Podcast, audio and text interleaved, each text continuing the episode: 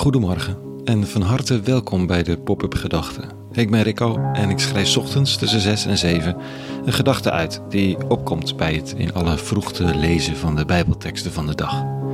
Een meditatieve oefening om de dag mee te beginnen. Vandaag met de titel En waarom moet het dan pijn doen? Pop-up Gedachten woensdag 6 juli 2022.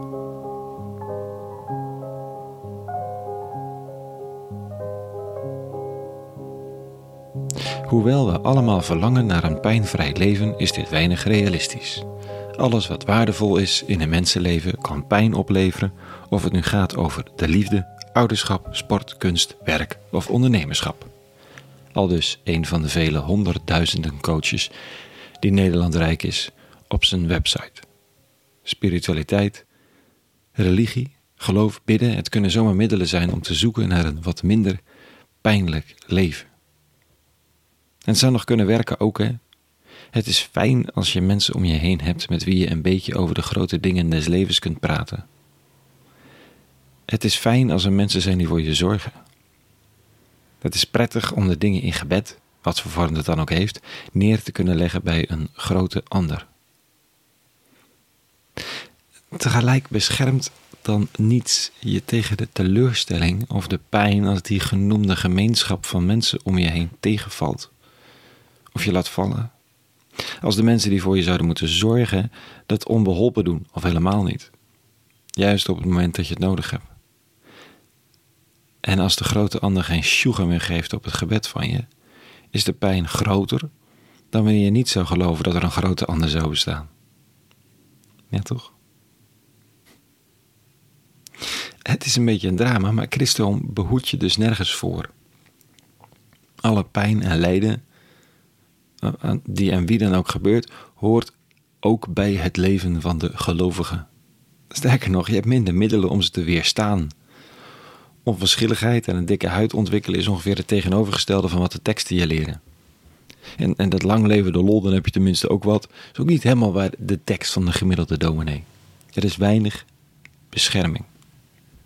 Wat prachtige momenten van verbinding oplevert en risico's met zich meebrengt voor je welbevinden. Paulus die schrijft vanochtend dit.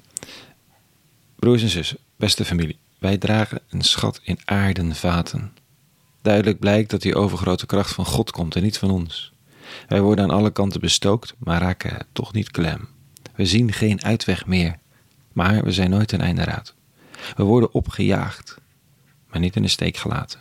We worden neergeveld, maar we gaan er niet aan dood. Altijd dragen wij het sterven van Jezus in ons lichaam mee, want ook het leven van Jezus moet in ons lichaam openbaar worden.